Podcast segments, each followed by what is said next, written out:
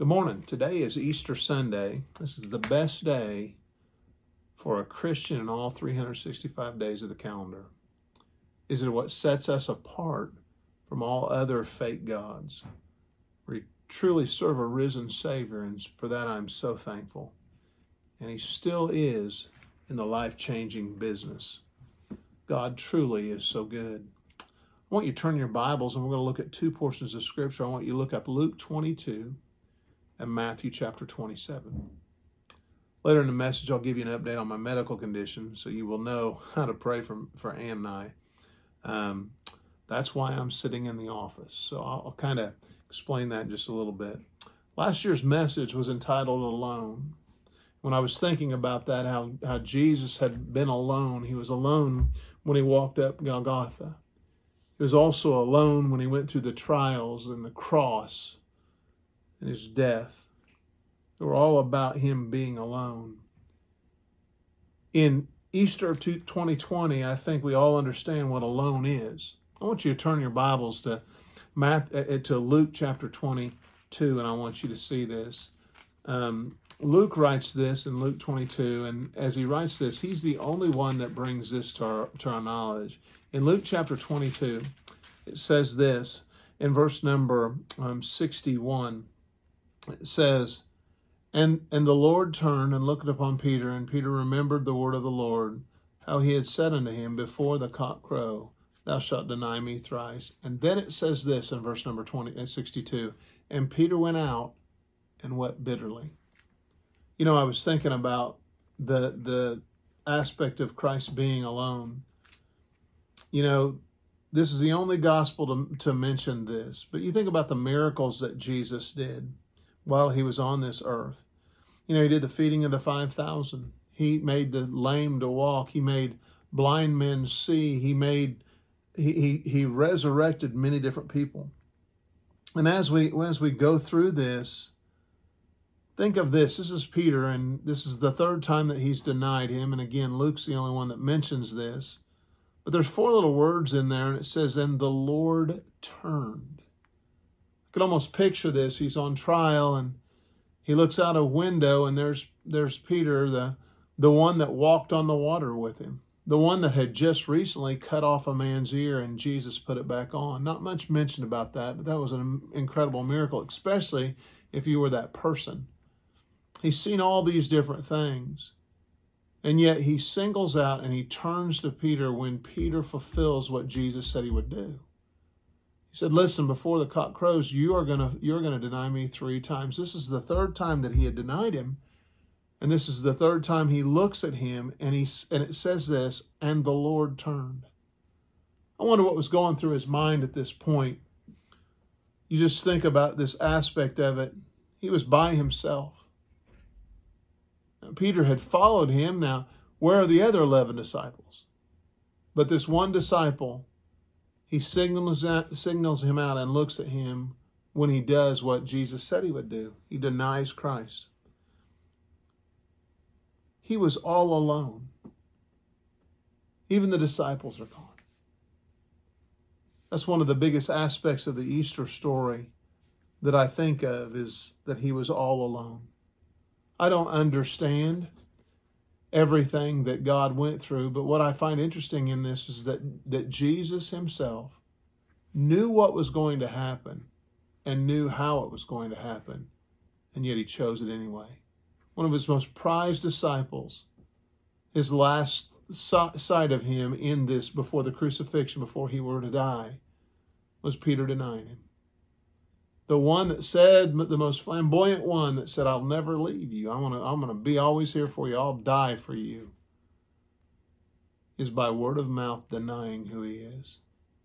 And Jesus feels all alone. I want to kind of give you right now an update on my health. People have asked, and I want to kind of tell you what's going on. And it kind of relates back to what's this story that I just went through of Jesus being all alone. I don't want this message to be all about me. My situations hopefully will remind you of what's important in your life. For the past 4 months, I've not really felt well. I've not felt exactly right. I didn't know what it was. In the past 2 months, I've been to urgent care 3 times. My symptoms were shortness of breath, cough, sinus, and a low-grade fever. Urgent care was trying to fix my sinus problems and my respiratory problems. I was tested at ETSU when they opened it up for the 3 things for flu A and B and coronavirus. And I thought for sure maybe I had one of those, but everything came back negative. My symptoms were mirroring those sicknesses. I was averaging 2 to 3 hours of sleep every night for the past 2 months. I was tired and not feeling well. Naps every day, and sometimes I would joke about it, but that's not usually how I operate. Well, this past Friday night, I didn't sleep at all, and I couldn't breathe, and I had a system where I could try to get breath, and there were certain positions I could get where I could get breath, but they weren't working. And I went to urgent care one last time. I could not get my breath, and I noticed that I had gained 12 pounds in the past week without eating very much. When I got to urgent care, they took an EKG and an x-ray. Both had abnormalities to them. I had a lot of fluid on my body, legs, arms, and lungs. And my heart beat was very weak. Urgent care sent me to the ER. ER admitted me into the hospital. I was in the hospital for 4 days. Thank God for the medicine called Lasix. In 4 days, I lost 20 pounds. Through the many tests and blood work that they diagnosed me with, They called what I had heart failure. When your heart beats, it beats anywhere from 55 to 75%. It releases that from the heart. Mine right now, my current rate is 20 to 25. The doctors do not know what caused it. Could be many different things, but they've changed my diet, my intake of fluids, medicines, and exercise. I guess the hardest one I'm having with is not necessarily my diet. It's the intake of fluids. I can only drink a half a gallon of liquids every day. And that includes other aspects of it. It includes yogurt, Jell-O, soups. All those have to be in that half a gallon. I was probably drinking almost a gallon and a half before lunch. So they've taken me off that. They've given me medicines, and they've also told me to exercise in certain ways.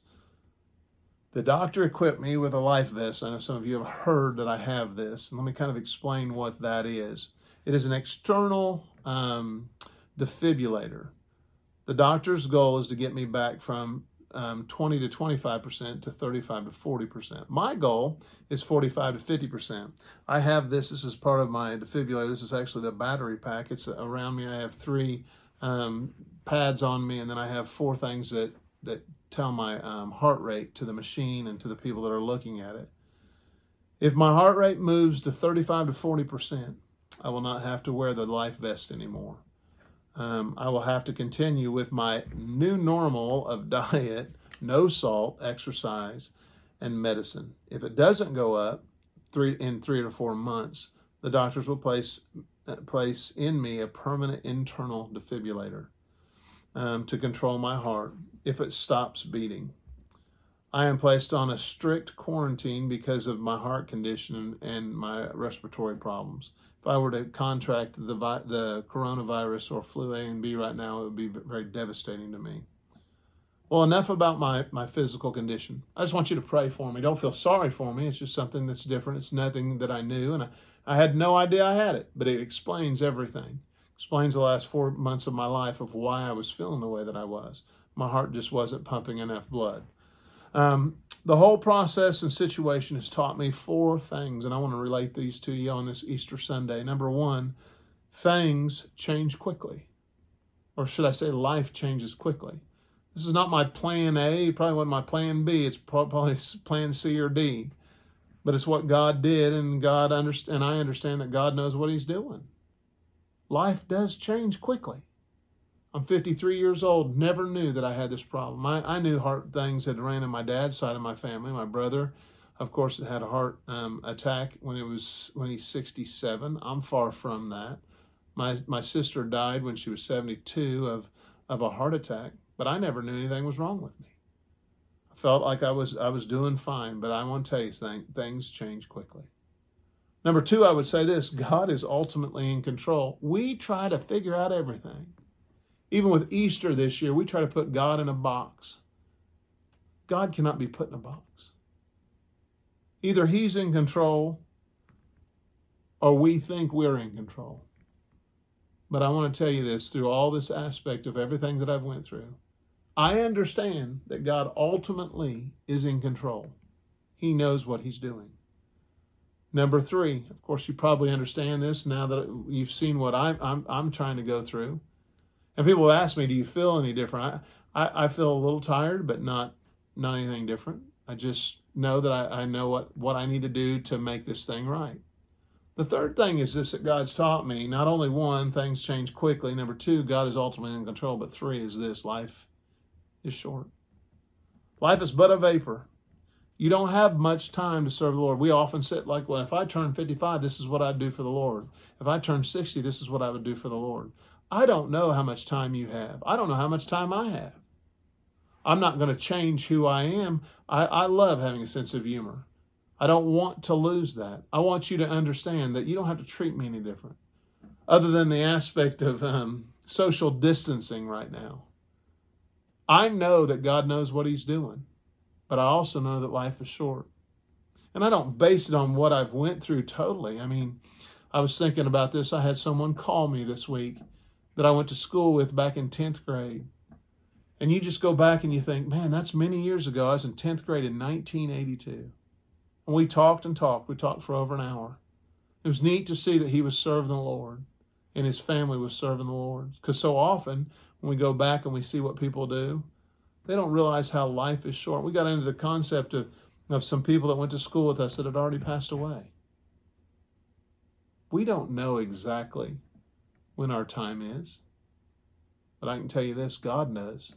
And he knows exactly what he's doing every step of the way. Understand this, things change quickly. God is ultimately in control. Number three, life is but a vapor. And number four, I don't like being alone. You know, Anne, through this whole aspect, could not come up and see me. She was able to go in the emergency room, but she could not come to my room. And so for those 4 days, I was just at the mercy of talking with her on the phone. I had great nurses and I had great staff. I had great doctors that came in. And you truly realize when you're going through this, how they're putting their life on the line. But can I tell you this? When it push comes to shove, if you don't understand what truly alone is, I don't know what more could happen in this world for you not to understand what alone is. I know there's some people that are just wanting their kids to go out and see people. They're wanting their kids to just get out and about. My sister was telling me that her child that she's raising has not seen friends for over 3 weeks. So she decided to do something and give her something to do. So they adopted a pregnant cat. And they're adopting it and they're taking care of the kittens. Well, the kittens were born yesterday.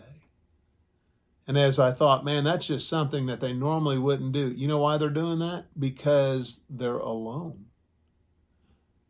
Let's talk about Easter right now. I want you to understand that Easter is truly not about me. It's about this Sunday, the day we're meeting and you're listening to this. This is not just another Sunday when it comes to a Christian. This is not just another sacrifice. This is not just another story.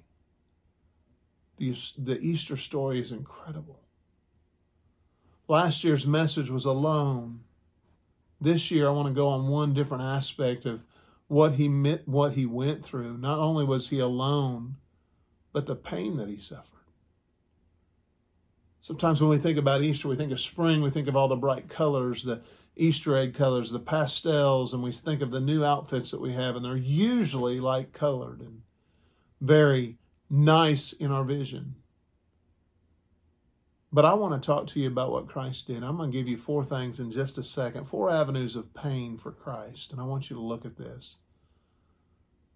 Christ was alone, and what he was about ready to go through in this story was very painful. And I want to even take it a step further. without him being alone, without him going through the pain, we've either got to come to an agreement that Jesus knows exactly what he's doing, God knows exactly what he's doing, and God is going to do this the right way. I feel 100% accurate that Jesus knew what he was doing. There was not one thing he could change. There was not one thing that he would change after the fact. So often in our lives, you know, I look back at my situation and I would think, you know, I probably should watch what I eat. I probably should exercise more. Well, God's got a hold of me now, and now he's pointed out this is what you need to do. Now, when you look at Jesus and you look at his situation, there was not one aspect of his life in the last few days of his life that he would ever go back and say, you know, I didn't do that right. Let's get understanding at this Easter that God has something for us and God knows what he's doing. I want to talk to you, and I want to talk to you about being alone and the pain that riddled his body. But before we get into this, we all have to come to agreement. We have to understand this. Remember this. Do you believe that God's all-knowing, and do you understand that he's all-powerful? Because you've got to understand these concepts to understand exactly why Jesus went through these things. I'm going to give you the 4 avenues of pain for Christ when it comes to Easter of 2020. The first one is this. The pain number one that he had, and it goes back to last year, was the alone. Where was everybody? He did this for everyone. But where was everybody? You say, Pastor Wagner, what are you talking about? Where were all these people that had these miracles happen to them? Where were the lame people that he healed? Where were the lepers that he healed? They changed their life. Where were the people that he rose from the grave? They had died and he brought back Lazarus. Where are all these people at? Where's their support? Where's the feeding? The people that he fed, the 5,000 that he fed, all of them were gone. All of them. Remember the statement, not only were all the people gone, but he makes this statement, my God, why hast thou forsaken me? He was all alone. That's pain in and of itself. The first aspect of the avenues of pain, the first one was he was alone. The second one, as we get into this, I want you to turn back to Matthew chapter 27. We're just going to look at what Matthew says and instead of all the other gospels and jump back and forth. I just want you to see what it says. And let's jump into Matthew chapter 27. And I want to go in verse number 11. We're going to read for a while. Take your Bibles and follow along with me. And here, my Bible says this, Jesus appears before Pilate. In verse number 11, it says, and Jesus stood before the governor, and the governor asked him, saying, art thou the king of the Jews? And Jesus said unto him, thou sayest. When he was accused of the chief priests, he answered nothing. Then said Pilate unto him, hearest thou not how many things they witness against thee? He answered him to never a word, insomuch that the governor marveled greatly. Now at the feast of the governor was wont to release unto the people a prisoner whom they would. And they had then a notable prisoner called Barabbas. And you got to understand, notable means that everybody knew that he was not the right kind of person. Therefore, when they were gathered together, Pilate said unto him, Whom will ye that I release unto you, Barabbas or Jesus, which is called Christ? And let me insert this in this. I think Pilate at this point said, this is a no-brainer. They know who Barabbas is, and I don't see anything wrong with Christ. And so I think he thought that, for he knew that for envy they had delivered him in verse number 18. When he was set down to the judgment seat, his wife sent unto him, saying, have thou nothing to do with this just man? For I have suffered many things this day in a dream because of him. But the chief priests and elders persuaded the multitude. This goes to show you that this multitude of people can be manipulated. That they should ask for Barabbas and destroy Jesus. What a statement in that. The governor answered and said unto them, whether of thy twain will ye that I release unto you? They said, Barabbas. Pilate saith unto them, what shall I do then with Jesus, which is called Christ? They all say unto him, let him be crucified. And the governor said, why wilt thou evil hath he done? But they cried out the more, saying, let him be crucified. When Jesus saw that he could prevail, nothing, but rather a tumult was made, and he took water and washed his hand before the multitude, saying, I am innocent of the blood of this just man, see you to it. And then verse number 25, then answered all the people and said, his blood be on us and our children. What a statement to make for them to say that Jesus' blood was on him, on them, and not only them, but their children. Now we're going to find the thing, and it's basically mentioned very small in here, but I want to point you out to it. Follow along, keep reading in Matthew chapter 27. And go to verse number 26. It says in verse number 26, then released he Barabbas unto them. And then it says this, and when he had scourged Jesus, he delivered him into to be crucified. I want to talk about the second aspect of pain. The first one was he was alone. The second one was the scourging, the beatings that he did. They had beat him. They had spit upon him. They had punched him.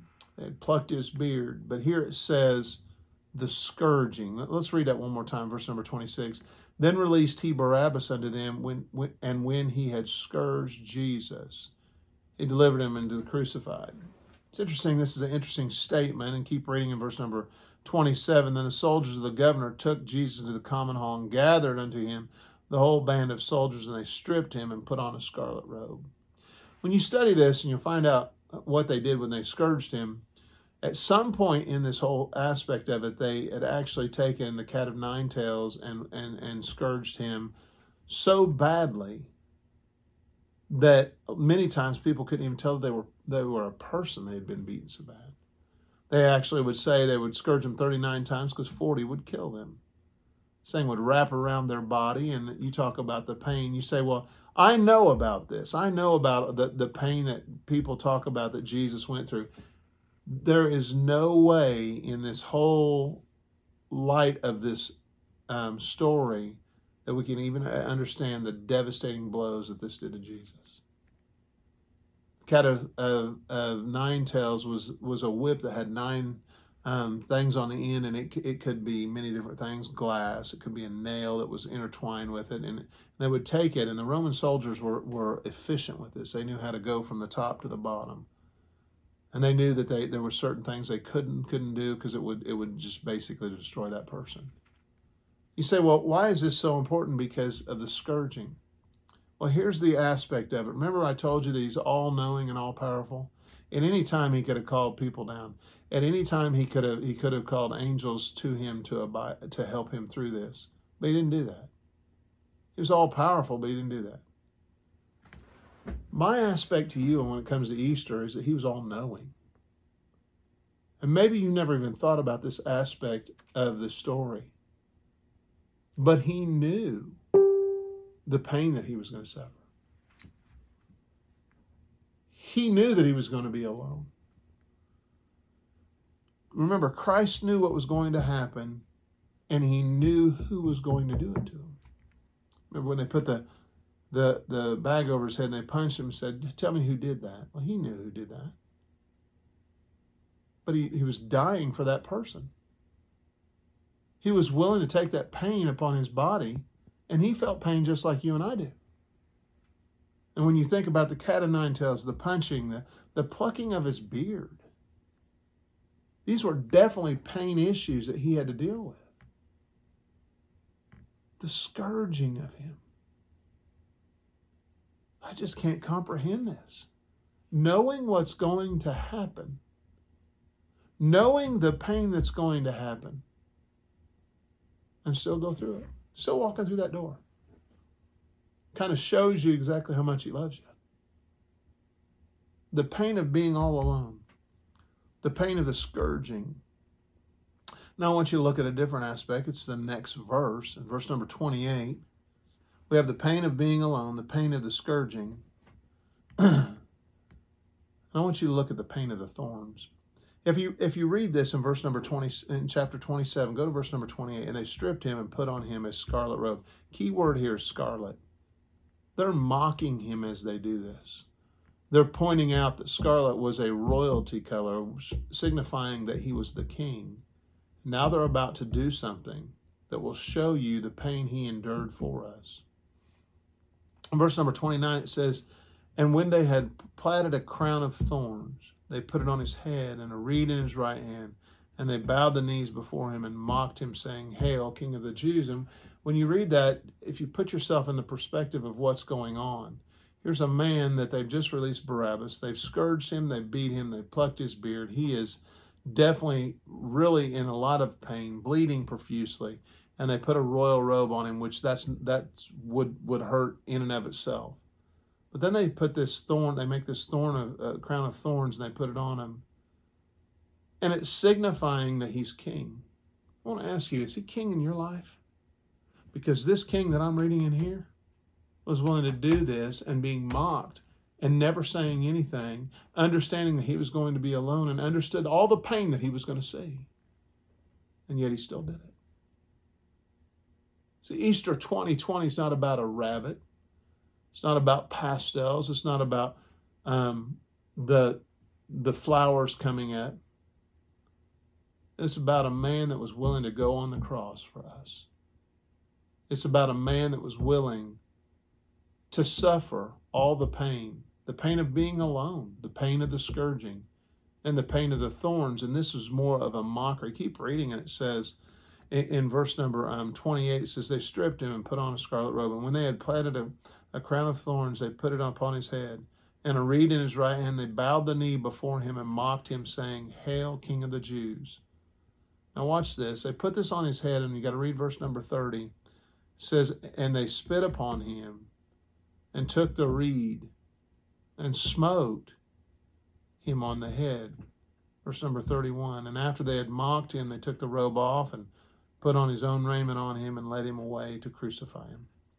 Verse number 30, go back to it. It says, and they spit upon him. It's one of the most devastating things you can do to somebody. Spit on him. Signifies that you have no respect for this man. Although you had him decorated as a king, you had the robe on him, you had the royal color on him, you had all these different things. And they put this on him. And I can't imagine. My mother, when she was alive, she had a crown of thorns that she placed on the wall. And you talk about something, when you look at it, it was devastating. The thorns on the thing that she said that she had, and they said it was very similar to what they did for Christ, but the thorns were 2 inches to 2.5 inches long, maybe 3 inches long. And I can't imagine how that would be sitting on your head, but in this verse, in number 30, if you keep reading it, it says, and they spit upon him, and they took the reed, and they smote him on the head. Now they're hitting him on top of the head with these thorns that are just gouging him, and blood's coming out where these thorns are. And I know when you think of Easter, we think of he is risen, but I want you to think about what he did before he rose. The pain that was involved with him.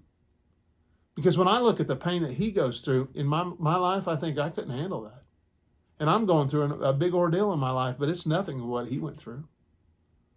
Pain number one was he was all alone. Pain number two was the scourging. Pain number three was the thorns, the royalty. They were mocking him.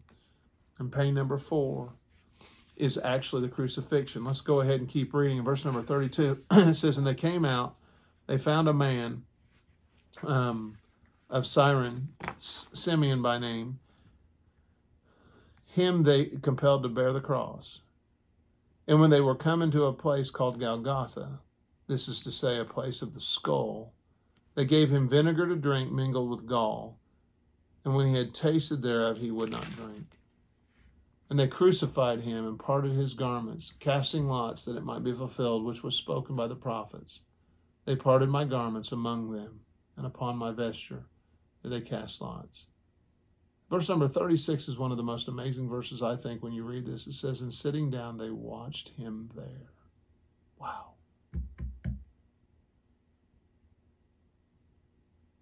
That's pretty blatant.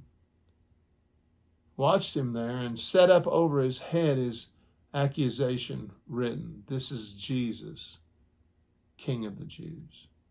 If you go back to verse number 35, there's only 4 words in there, and they crucified him. I can't imagine the pain that was. Crucifixion, you die of, you can't breathe, suffocation. That's why they would go and break their legs. And they didn't have to break Jesus' legs because he had died before he got there and before they had got to that point. But what they would do is they'd lay the cross down and they would put nails in their feet and their hands, and they'd tie them up to it also. And then they would take that cross and they would back it into the hole and drop it into that hole, sometimes 3 feet. Can you imagine the pain that was involved in that? I truly believe, this is my personal opinion, when the centurion soldier makes the statement, truly this is the Son of God, I think it's because he saw how he responded during the crucifixion. He wasn't complaining. He was doing it for us. And go back to this understanding. We've already decided we believe that he's all-powerful. We've already decided that and we know that he's all-knowing. And yet he did this all for us. He couldn't take shortcuts. And every step of the way as he goes through this, through the all alone and the scourging and the thorns and the crucifixion, he did that knowing exactly what was going to happen, and he knew the level of pain was going to be involved. And yet, he didn't run away from it. That's how much he loves you and me. But you know what I like is that Matthew 27 is not the end of the book. Because everything changes in Matthew chapter 28. He goes in Matthew chapter 27 is where we were, and he ends up, of course, passing away. They put him in a tomb. But you know what I'm thankful for about Matthew chapter 28? Because in my Bible, there's a heading that says, The Risen Christ. Listen to me. Easter 2020, over 500 people saw him after he had been crucified and he had risen from the grave. You might say, well, he was just a historical figure. No, he was much more than that. He was much more. This is much more than a Sunday. It's much more than a sacrifice. It was everything in the world. Matthew 28, he is risen. That's what Easter's all about. Folks, listen to me. If you regularly attend our church, understand what Easter's about. It's about this story. Our life is based on this. If you know you're going to heaven, this is what it's all about. Easter's so important. We must understand the importance of this, but we must also understand that he was willing to go all alone, and he was willing to suffer the pain that he knew he would have before he even went into it. I remember when I was at the hospital, this lady came in and they were giving me a shot for blood clotting. I guess everybody in the hospital has to have it if you're laying down, and they give it to you in your stomach. Well, I was talking to her, and I don't like needles, and I don't like pain, and she was talking to me, and she was about to give me my Lasix too, in my arm that's already had the IV in it. Well, she had the needle out for the Lasix, and the needle's probably 1.5 to 2 inches long. And in my mind, it looked like it was 4 feet long. And she said, I'm going to have to give you a shot in the stomach. And I was looking at that needle, and I said, well, and finally I had enough of her talking about it. I said, well, that's a pretty big needle. And I was anticipating the pain with it. And she goes, oh no, this is not the needle for that. This is the needle for that. And it was real small. I was like, oh, I can deal with that. But just anticipating what she was saying and how she was talking, she did not bring it across to me the right way. And all I could do is thinking, oh man, that's really going to hurt. We sometimes want to regulate our pain when we can kind of understand where it's going. But Jesus did not do that. And the pain that I suffered with a little needle in my stomach was very small compared to what Jesus has done for us. The pain that he had being all alone. My God, why hast thou forsaken me? The pain of the scourging and not saying anything. The pain of the mocking of the thorns on his head. The pain of the crucifixion itself. Easter 2020, Christ has risen, will be an Easter that we will never forget. You just think about all the things we've went through. The world is searching for an answer. We have the Savior and chose to be all alone and suffer pain for our salvation. Understand this. The Bible's center focal piece has always been Jesus. I want you to look, and I want to point some things out to you. Let's look at the Old Testament. You say, well, this is the New Testament. What's the Old Testament have to do with Christ? There's 39 books in the Old Testament, 27 in the New Testament. Let's just take a real quick look at the 39. Now, don't get concerned. I'm not going to go really long into this. I want you to see this. In Genesis, you know what he is? He's our creator. In Exodus, he's our Passover lamb. In Leviticus, he's our high priest. In Numbers, he's the cloud by day, fire by night. In Deuteronomy, he's our city of refuge. In Joshua, he's our lender. In Judges, he's our judge. And in Ruth, he's our kinsman redeemer. In 1 and 2 Samuel, he's the trusted prophet. In 1 and 2 Kings and 1 and 2 Chronicles, he's the reigning king. In Ezra, he's the faithful scribe. In Nehemiah, he's the rebuilder. In Esther, he's Mordecai, sitting faithful at the gate. In Job, he's my redeemer that liveth forever. In Psalms, he's my great shepherd. In Proverbs, he's my wisdom. In Ecclesiastes, he's whom I fear. In Song of Solomon, he's a beautiful bridegroom. In Isaiah, he's a suffering servant. In Jeremiah and Lamentations, he's the weeping prophet. In Ezekiel, he's a wonderful four-faced man. In Daniel, he's the fourth man in the fire. Aren't you thankful for that? You know he's always with you. Hosea, he's my love. In Joel, he's the one who baptizes with the Holy Spirit. In Amos, he's the burden bearer. In Obadiah, he's my savior. In Jonah, he's my great foreign missionary. In Micah, he's my messenger. In Nahum, he's the avenger. Habakkuk, he's the watchman. In Zephaniah, he's my Lord, mighty to save. And Haggai, he is my restorer. In Zechariah, he's my fountain. And Malachi, he's my faithful servant. See, this Jesus was in the Old Testament and the New Testament, and it's all a reflection. These all 66 books are all about him. Easter is the most important story in the Bible. Not the birth of Christ. Yes, there was miracles after the birth of Christ, many different ones, and we look at those in December. But the most important thing was he came on this earth to die on a cross for us. See, this Jesus, he was alone. He understood and accepted the pain. But he sure is a great God, isn't he? Sure does love you, doesn't he? I'm so thankful for his love. When we go through things, and I went through the biggest ordeal in my life this last week, it's great to know that he loves me. So I got some questions for you, and we're almost done. What are you going to do with him this Easter? Is it going to just be like last year? Because this Easter is different than any other Easter we've ever been in. We're not allowed to meet. We're not allowed to do certain things. And I think right now life has changed. That we would, and as I look at it, I think I could never believe that it would get this where it's at right now. What are you going to do with him and this Jesus this Easter? If you don't know him, get to know him and accept the free gift of salvation he gives you. We've got to understand there's a gift. It's eternal life. And that's what he gave us. And that's why he suffered the pain for you. That's why he was all alone for you. Are you going to accept him? People are searching, and maybe you're searching right now. You don't understand it.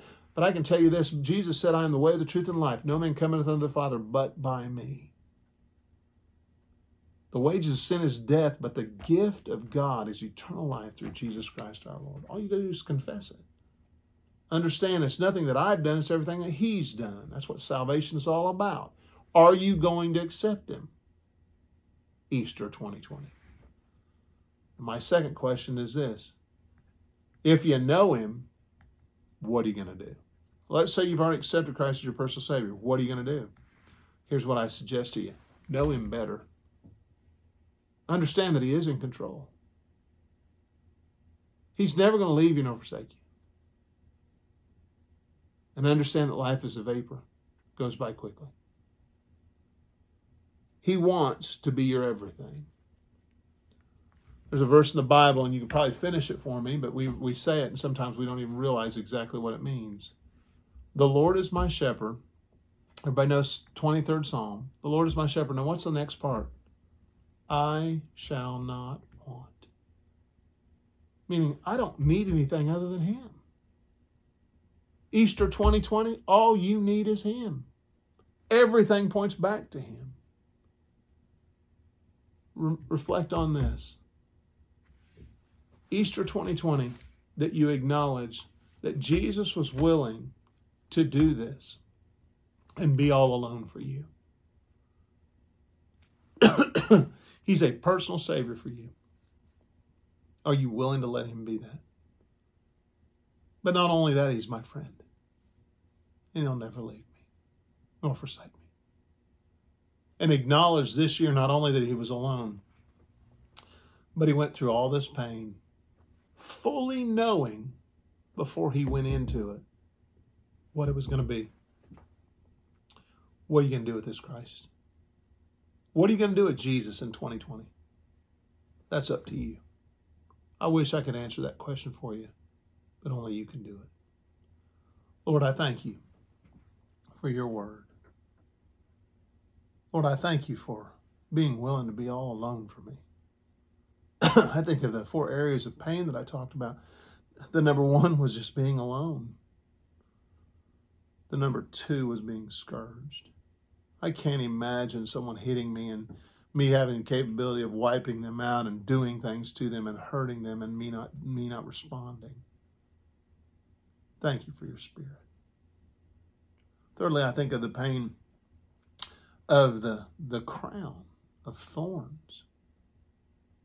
What pain that must have been, but not only the pain, but the mockery of why they were doing it. And number 4, of course, the main aspect of all this is the crucifixion. Lord, I don't know what's going to happen in 2020, but I sure am glad I know a God that does. And I'm sure I'm glad that this God knows exactly where I'm at. And he knows exactly where you're at. And he cares for us so much that he was willing to be all alone and to go through this pain for me. Thank you, Lord, for all that you've done. If there's someone out there that doesn't know you as personal Savior, may they understand what it means to be born again. May they call us at our number or contact us at the church where we can show them what it means to be a Christian. And when this is all over, may they understand what it means forsaking not the assembly, because we need fellowship. We need not to be alone. It's good for our spirit. It's good for our church. It's good for our life in general. Thank you again for all the things you've done. I thank you for the people that have been praying for me. Thank you for what you've brought me through. Lord, may I understand whatever you have for us, it's better than anything that I can do. Thank you again for all the things you've done. In Jesus' name, amen. I want to encourage you to stay in the Bible. Understand that this God, he's worth it all. One day we will see him and we'll stand before him. May you understand in Easter 2020 that God has something great for you. I hope you've enjoyed the message. I hope you understand that Jesus truly does love you. I hope you have a wonderful day. And I hope you have a happy Easter in 2020. Thank you.